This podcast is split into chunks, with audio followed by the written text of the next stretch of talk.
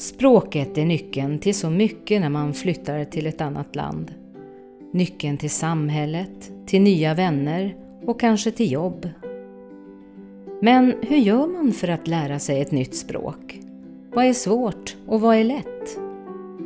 Jag heter Ann-Sofie Lindholm och i den här programserien ska jag träffa några människor som gjort just det.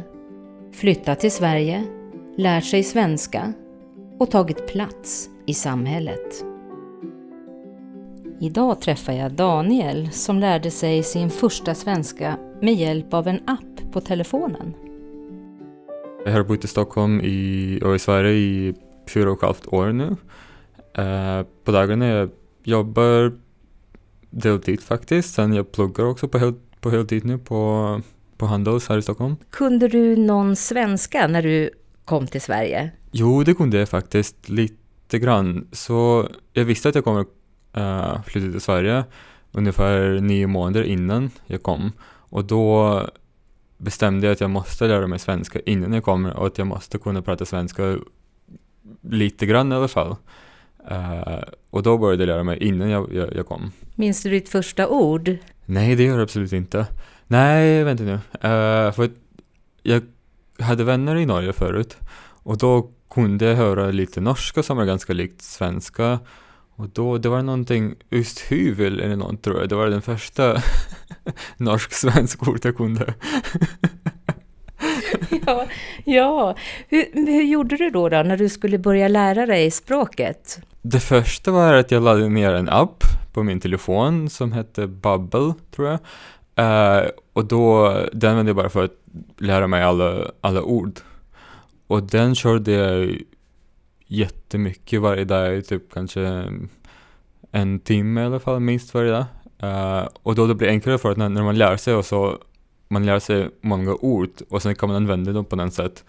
Så det blir lättare tror jag. Hur gjorde du med orden? Skrev du ner dem eller bara repeterade du dem muntligt? Nej, jag bara använde appen för den, den säger ju vad man ska göra och att man ska repetera, man ska skriva in översättningar för något om, om det visas på engelska eller på ryska eller någonting. Uh, och då man behöver inte tänka så mycket för att man liksom, det är som att leka med sitt mobil fast då lär man sig språk. Vilket mål hade du med svenskan från början? När jag började lära mig innan jag kom till Sverige så målet var att kunna, kunna kommunicera med folk när jag kom till Sverige för att jag bodde i Finland innan jag kom till Sverige.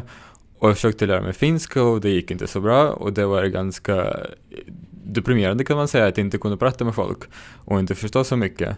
Och då tänkte jag, nej nu när jag ska komma till Sverige så jag ska kunna prata svenska för det är viktigt. Vad tycker du är enklast med svenskan? Ah, det enklast tycker jag är att det är ganska likt engelska. Eh, och det är ganska många ord som är samma som på, på engelska eller på andra språk. Och det tycker jag är ganska enkelt med, med svenska då. Och vad är då svårast? Svårast är uttal och det där med melodier och man måste typ nästan sjunga när man, när man pratar. Det är den första och sen den andra är, det finns så många dialekter.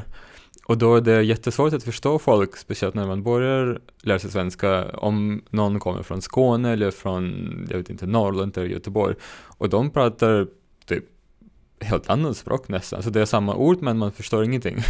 Och det var svårt i början. Det är fortfarande svårt. Skriver du eh, mycket på svenska också? I, privat och på jobbet? Ja, det gör jag. Alltså jag kommunicerar med alla på svenska på jobbet så när det gäller liksom arbete inne i Sverige så då all kommunikation är i svenska och alla mejl man skriver på svenska. Uh, och sen med mina vänner så pratar jag svenska också och då skriver vi på, på Facebook eller något på svenska. Tycker du att det är lättare eller att det var lättare eller svårare eh, att skriva i, om du jämför med att lära sig eh, att tala svenska?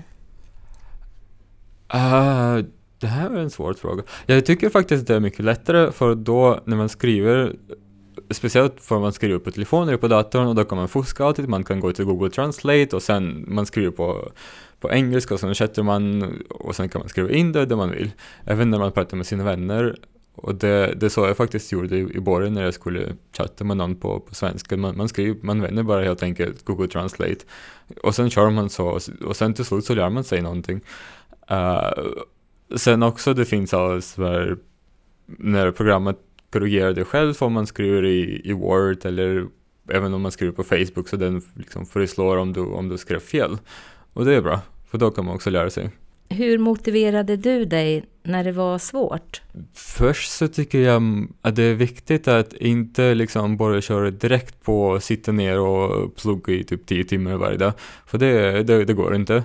Man måste vara lite försiktigare, kan man säga. Till exempel jag började med bara typ plugga en timme om dagen kanske.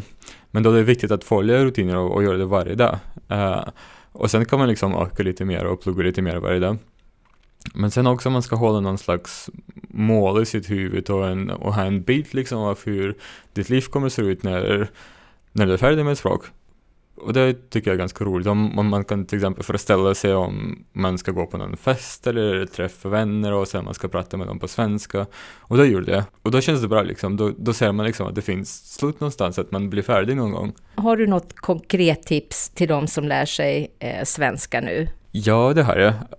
Först, jag tycker det är viktigt att man ska använda alla möjliga medel.